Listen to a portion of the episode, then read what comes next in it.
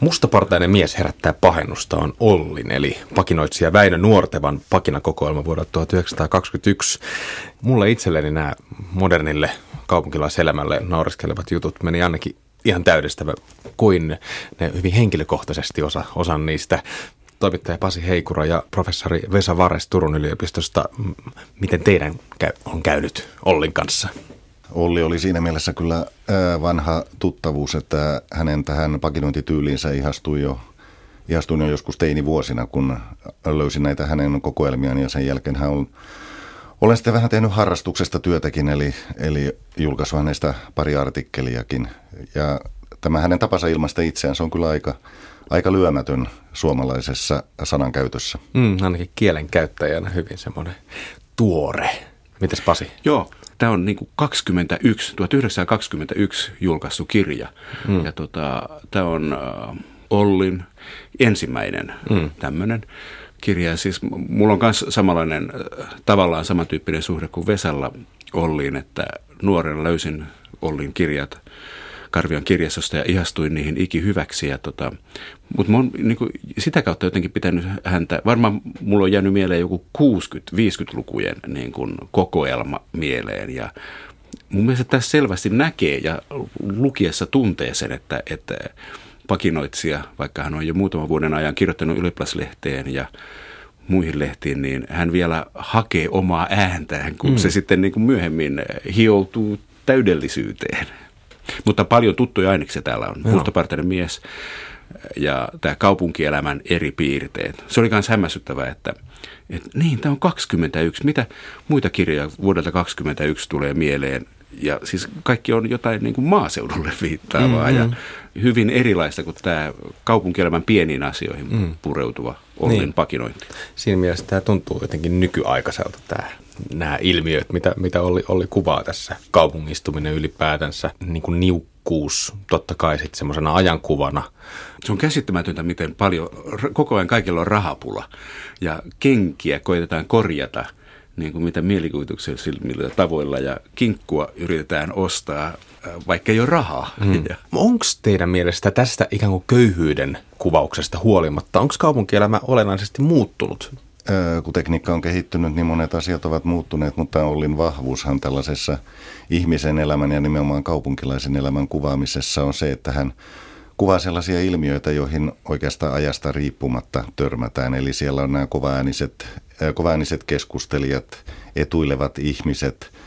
Tämä on tietysti aika lailla aikaan sidottua – tämä 1920-luvun alku ensimmäistä maailmansotaa ja Suomen oloissa sisällissota seurannut lama, koska Ollikin sitten kuuluu siihen sukupolveen, joka muistaa sen ajan ennen ensimmäistä maailmansotaa. Ja sehän oli taloudellista nousukautta mm. ja suuren ää, optimismin aikaa. Ja sen takia sitten se, mihin päädyttiin, ää, päädyttiin niin sen kanssa oli elet, elettävä ja siitä oli myös sitten, sitten tehtävä huumoria. Mm. Yleisesti ottaen, yleisesti ottaen tosiaan hänellä nimenomaan nämä yleisinhimillisiin heikkouksiin ja arjen harmeihin liittyvät jututhan ovat kestäneet kaikkein, kaikkein parhaiten aikaa. Olen aika varma, että jos hän nyt kirjoittaisi pakinoita, niin niissä aika, moni, aika monta kertaa joku kävisi pitkällistä kännykkäkeskustelua junassa. Mm.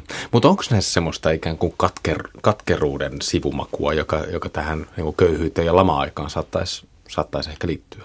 Luitteko, no, mun, mielestä, mun mielestä Ollin tämä maailmankuva on jotenkin sellainen myhäillen, vaikka hän ei ole tämmöinen savolainen murrepakinoitsija, niin silti hän seuraa maailman menoa ja tekstien menoa ja tämmöistä niin huvittuneesti. Mm. Mä, en, mä en löytänyt semmoista katkeruutta sieltä kuitenkaan. Löysikö Vesa? En tästä kirjasta. Sitten kun tullaan 1930-luvulle, niin häneltä löytyy paljon, se, paljon enemmän semmoista tosikkomaisempaakin juttua, joka liittyy päivän politiikkaan, koska hän oli myös osittain poliittinen kommentoija. Se ei ole sitten sillä tavalla kestänyt aikaa, että niitä ei ole juurikaan julkaistu näissä kokoelmissa, mitä häneltä myöhemmin on julkaistu. Mutta kyllähän hän nimenomaan parhaimmillaan ja vahvimmillaan oli tehdessään näitä yleisinhimillisiin heikkouksiin ja pikkuasioihin ja persoonallisuuksiin liittyviä pakinoita. Mm.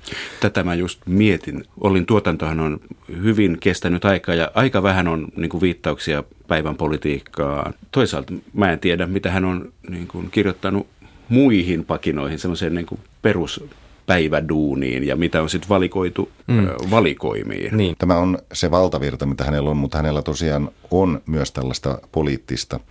Mutta hän ei siinä mielessä ollut tällainen tavanomainen poliittinen pakinoitsija, että jos ajatellaan maailmansotien väliseltä ajalta, niin siellä on tämmöisiä legendaarisia nimimerkkejä kuin Suomen sosiaalidemokraatin Sasu Punainen ja Helsingin Sanomien Eero ja Uuden Suomen Johannes ja Timo Ilkan Karhuvainion Esa, ja he on nimenomaan tämmöisiä päivän poliittisten pakinoiden kirjoittajia. Heillä ei, ole, heillä ei ole tätä fiktiopuolta, heillä on tämmöistä, sanoisinko, kansanhuumoria sillä tavalla, että niissä koitetaan tehdä se vastustaja naurualaiseksi, mutta se on aina se joku todellinen poliitikko, todellinen lehti. Mm, näissä ei nimetä ketään. Ei. Pakinakokoelma alkaa jutulla nimeltään Mustapartainen mies herättää pahennusta, mikä on myös tämän pakina kokoelman nimi. Siinä mustapartainen mies töräyttelee palotorvea keskelle kaupunkia ja, ja tietysti poliisitkin sitten kiinnostuu siinä, kun siinä on tuhatpäinen joukko seuraamassa tätä palotorven tyrättelijää. Sitten mies ihmettelee, että miksei saisi tyräytellä, kun autot ja, ja raitiovaunut ja polkupyörätkin metelöi keskellä kaupunkia. Että se on tämmöinen jotenkin kaupunkielämän ylös-alasin kääntämisen tekniikka. Onko tämä jotenkin tyypillinen Ollin niin huumo, huumorityylille? Mun mielestäni on aika monessa jutussa tuolla, jos on niin kuin rasittava urheiluasiantuntija tuttava, niin sitten siihen vastataan opettelemalla itse kauhean määrä potaskaa ja annetaan hänen maistaa samaa myrkkyä. Tämä päälailleen kääntäminen on, niin kuin, se on yksi huumorin keinoista ja mun mielestä oli käyttää sitä taitavasti. Ja, ja sitten myös täm, siihen liittyy myös tämmöinen liiottelu. Kun ajattelee ton ajan, sitä mielikuvaa, mikä on tuon ajan kirjoista ja pakinoista, niin murrepakina Aalto oli ollut kova juttu noihin aikoihin, mutta tässä ei ole mitään. Tämä on kirjakielistä murrepakinaa. Mm, mm. Ja, ja sana, sanan käyttö on niin kuin, vielä, me tiedämme millaista on lukea vanhahtavia tekstejä, mutta Ollin kirjoissa niin kuin, ne ei vaikuta ollenkaan vanhahtavalta tekstiltä mm, mun mm. mielestäni. Mun mielestä hauskaa näissä jutuissa oli myös se, että tämä tyyli vaihtelee semmoisen täysin vakavan jotenkin aikansa niin kuin akateemista järkeä parodioiva ja sitten tämmöistä niin kuin kansan syviä rivejä parodioivan ö, tekstin välillä, tyylin välillä. Minkälainen rooli niin kuin klassisella sivistyksellä ja antiikilla ja, ja, ja toisaalta sillä niin kuin sen aikansa ikään kuin semmoisella akateemisella eurooppalaisella hengen elämällä on, on näissä Olli Pakinoissa? No Ollista kyllä näkee sen, että hän on hyvin tämmöinen lukenut henkilö, joka arvostaa myös tällaista klassi, klassista sivistystä, että hänellähän on myöhemminkin tällainen tapa rakentaa näitä, rakentaa näitä pakinoita sillä tavalla, että on tämmöisiä antiikkisia näytelmiä. Luulen, että meiltä taas tämä antiikkinen sivistys on jo sen verran karissut, että siellä on myös semmoisia sisäisiä vitsejä, jotka eivät meille enää avaudu siinä mielessä. Että hän kyllä tekee oikeastaan pilaa kaikesta, mikä hänen mielestään menee liiallisuuksiin ja ottaa itsensä liian vakavasti mm. niin akateemisia piirejä, taiteellisia piirejä, kuin sitten näitä viekkaita talonpoikia ja ää, kaikkea mahdollista. Mutta kyllä sieltä pohjalta aina näkyy se, että hänen mielestään on olemassa semmoinen klassinen sivistys, joka pitäisi hallita. Ja sitten jos joku ei sitä hallitse, niin hän ei ole koskaan sympaattisessa valossa näissä pakinoissa. Mm. Klassisen sivistyksen omaajakin voi näyttäytyä koomisessa valossa. Kyllä. Niin mä oon ihmetellyt, että minkä takia Immanuel Kantin puhtaan järjen kritiikistä ei kuule enempää vitsejä. Siinä on myös se ero. Mä vähän aikaa niin mietin, että taideparodiat ovat just näytelmään liittyviä. Ja sitten mä rupesin niin miettimään, että okei, ei lehtijuttuja eikä radio-ohjelmia. No, sitten mä tajusin, että radiohan perustettiin vasta viisi vuotta tämän kirjan ilmestymisen mm, jälkeen. Kyllä. Elokuvissa käydään kerran, mutta siinäkään ei puhuta siitä elokuvan sisällöstä, vaan elokuvassa istumisen siitä muodosta, että miten moukat eivät osaa olla hiljaa elokuvissa. Voiko olla niin, mä rupesin miettimään tätä, että voiko olla niin, että nämä näytelmät oli siihen aikaan enemmän harrastettuja kuin nykyään, koska ei ollut mitään muuta viihdettä. Viihde oli vähemmässä. Hmm. Et kävikö ihmiset enemmän teatterissa? Oliko ne enemmän tunnettuja? Mä, se, mä, se, mikä tuntuu tiedä, että... niin kuin ikään kuin tämmöiseltä klassiselta jotenkin korkeakulttuurilta, niin jollekin ehkä sitten niin, sitä se... populaarikulttuuria ja jokapäiväistä viihdettä. Niin, niin, koska populaarikulttuuria ei vielä ollut olemassa tuon mm. aikaan. Että olisiko nämä nä- klassiset näytelmät olleet ihmisille tutumpia siihen aikaan? Riippuu tietysti vähän siitä, että ketkä niitä luki. Kuitenkin on semmoinen olo, Olli Pakinoita lukiessa, että hän kirjoittaa niitä henkilöille, jotka ovat enemmän tai vähemmän hänen kaltaisiaan. Ja muistan tosin myöhemmältä ajalta 30-luvulta esimerkiksi erään keskustelu uudessa Suomessa, Suomessa, jossa pohdittiin pakinoitsijoista, että, tai siis oli kirjeenvaihtoa, sisäistä kirjeenvaihtoa mitä julkista, että niin, mikä vetoaa lehdessä kansaa ja mikä ei, ja Ollista sitten arvioitiin, että hänen huumorinsa vetoaa enemmän akateemisen sivistyneistön ja keskiluokkaan. Ja sitten se, sanoisinko tavanomaisempi pakinoitsija Timo olisi ehkä se, jota tavallinen kansa lukee enemmän.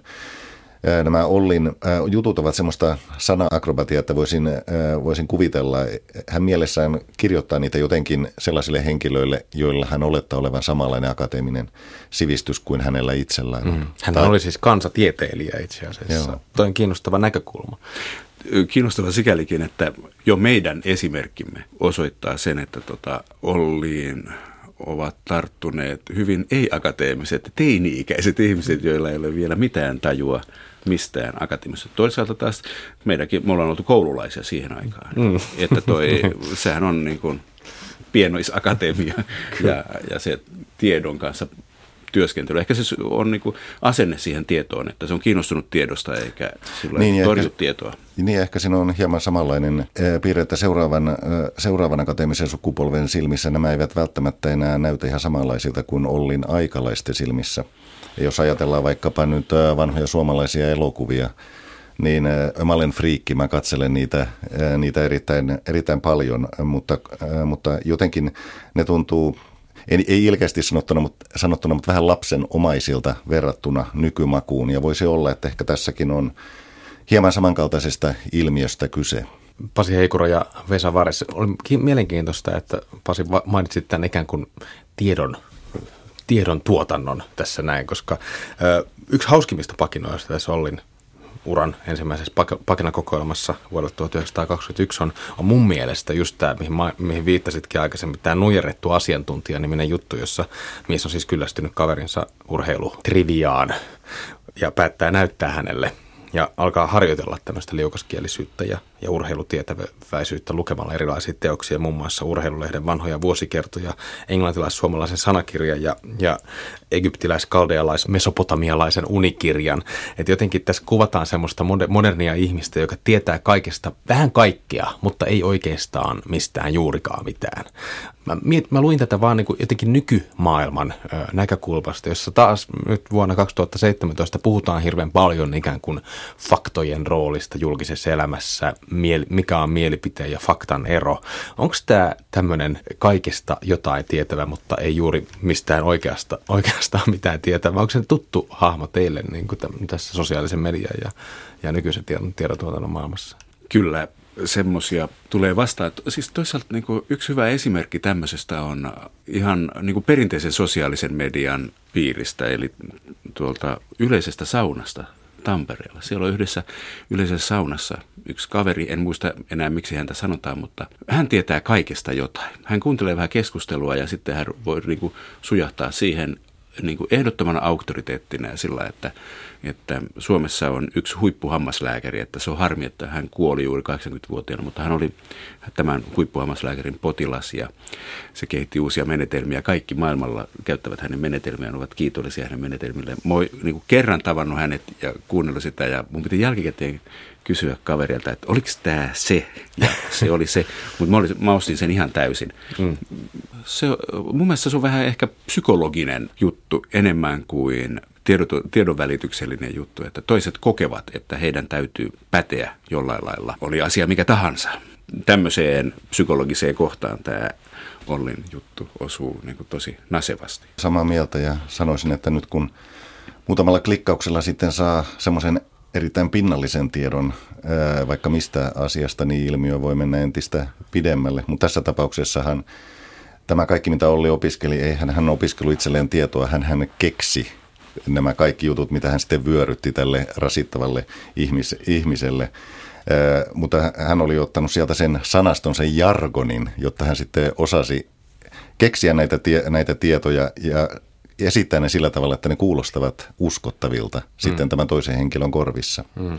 Mutta tässä just tämä vale, tai siis vaihtoehtoisen faktan niin kuin synnyttäminen, sen mekanismi paljastetaan ja kerrotaan, mistä se lähtee. Ja se niin kuin tavallaan itsestään selvästi, sitä pidetään naurettavana ja tyhmänä.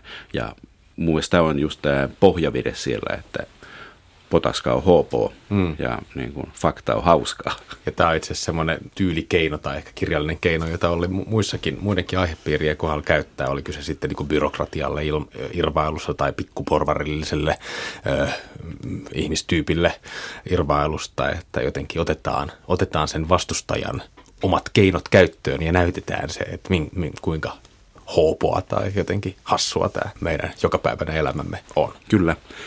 Tuosta nyt tuli mieleen, että mun piti oikein sellata kirja uudestaan läpi ja laskea, että montako tämmöistä byrokratia-juttua tässä kirjassa on, koska niistähän Olli on tunnettu. Hmm, Mutta en mä löytänyt tästä mitään muuta kuin yhden hupailun, missä tota, yhden pakinan, missä toi verovirkamies tulee hakemaan kamreeri Jakarilta hmm. veroa. Muutamassa kohdassa mainitaan, että saadaan kauheasti rahaa ja kaivetaan maakuoppa ja laitetaan rahat sinne, että verottaja ei saa. Mutta en mä tiedä, oliko tässä vaiheessa itsenäisyyden, Suomen itsenäisyyden alkumetreillä byrokratia vielä niin pientä ihmisen arjessa. Sinä tiedät siitä paremmin, Vesa. Joo, no et, verrat... sitä ei niin kuin voinut tehdä. No verrattuna nykyisyyteen. Se on tietysti aina suhteellinen ja oma kokemus, että mikä on paljon byrokra- byrokratiaa, mutta voi kyllä sanoa, että se lisääntyi tuossa maailmansotien välisenä aikana ja silloin tietysti sellainen henkilö, jonka mielestä sitä on aikaisemmin ollut vähemmän, niin hän reagoi hyvin herkästi siihen, että siihen, että sen määrä kasvaa. Ja nämä hänen byrokratiajuttunsahan ne on siinä mielessä myös herkullisia, että se byrokraatti, jonka kanssa yleensä tämä mustapartainen mies sitten on tekemisissä, niin se ei ole koskaan mikään tämmöinen paha henkilö oikeastaan, vaan se on niin kuin joku järjetön sääntö – joku, joku epätasapuolinen käytäntö tai sitten tämä virkamiehen kyvyttömyys ajatella muuta kuin, että pitää tehdä niin kuin aina on tehty ja pitää noudattaa, noudattaa sitä sääntöä, vaikka se olisi kuinka naurettava, niin se on se, mitä, mitä Olli irvailee, että hän ei koskaan oikeastaan irvaile, että se olisi paha ja mielivaltainen se virkamies. Eli byrokratiaakin voi kritisoida niin kuin ihmisläheisesti. Ikään. Kyllä. Mustapartainen mies herättää pahennusta. Vuodet 1921 on siis Ollin, eli Väinö Nuortevan pakinakokoelma. Pakinoitsijoita ei niin kuin sanomalehdistössä nykyään enää hirveästi näe. Mä mietin sitä, että kuka tai mikä on ikään kuin ottanut tämän niin kuin pakinoitsijoiden roolin nykyisessä tiedonvälityksessä. Mitä olette mieltä Pasi Heikura ja Vesa Vares? kaupallisten radioiden, mainosradioiden niin radiojuontajat, jotka lukee lehtiä ja kehittelee niistä otsikoista jotain hassua. Mm, sitähän täällä Yleisradiossa ei tehdä. No. Sitten on tämmöistä, mitä Yleisradiossa tehdään, että luetaan lehtiä ja käsikirjoitetaan jotain hauskaa ja tehdään tämmöistä television viihdeohjelmaa, mm. joka on mun mielestä yksi niin kuin merkittävimpiä pakinan jatkajia. Mäkin jäljittäisin tosiaan nykyään tätä perinnettä enemmän sähköisen median puolelta, koska niin siellä jotenkin mennään enemmän tämmöisen absurdin puolelle, mitä Olli harrastaa, kuin, kuin tuossa painetussa tekstissä. Sanoisin, että Olli voisi kirjoittaa putouksen uutisia tai noin viikon uutisia tai jotain tällaista. Eli stand-up-koomikot, tämmöiset on ehkä sit öö, ottanut sitä roolia. Öö, kyllä, tosin ihan tämmöiseen varsinaiseen stand-up-koomikkoon verrattuna, niin joka sitten tähtää tämmöiseen yhteen vitsiin, joka huipentuu ja räjäyttää, niin Olli rakentaa tämmöistä tilannetta, tilannetta ja se kestää niin kauan, että se ei oikeastaan enää vitsi. Se on se, on se tarina, tarina että että on niissä paljon erojakin, mutta on, on kyllä kieltämättä samanlaisuuttakin. Mm. Tilannekomedia, sitcom. Joo, joo. joo sillä että, että nämä on kaikki keksittyjä tilanteita. Että stand-up-koomikolla ne on, no vähän hänkin kertoo juttuja, mutta yleensä se on se tilanne, missä hän on niin se lähtökohta. Mm. Että siinä mielessä. Mutta sitä ei ole niin selkeää jatkajaa, ei mun mielestä tavallaan ole. Mm, no katsotaan tuleeko. Kiitos keskustelusta Vesa Vares ja Pasi Heikura. Kiitos. Kiitos.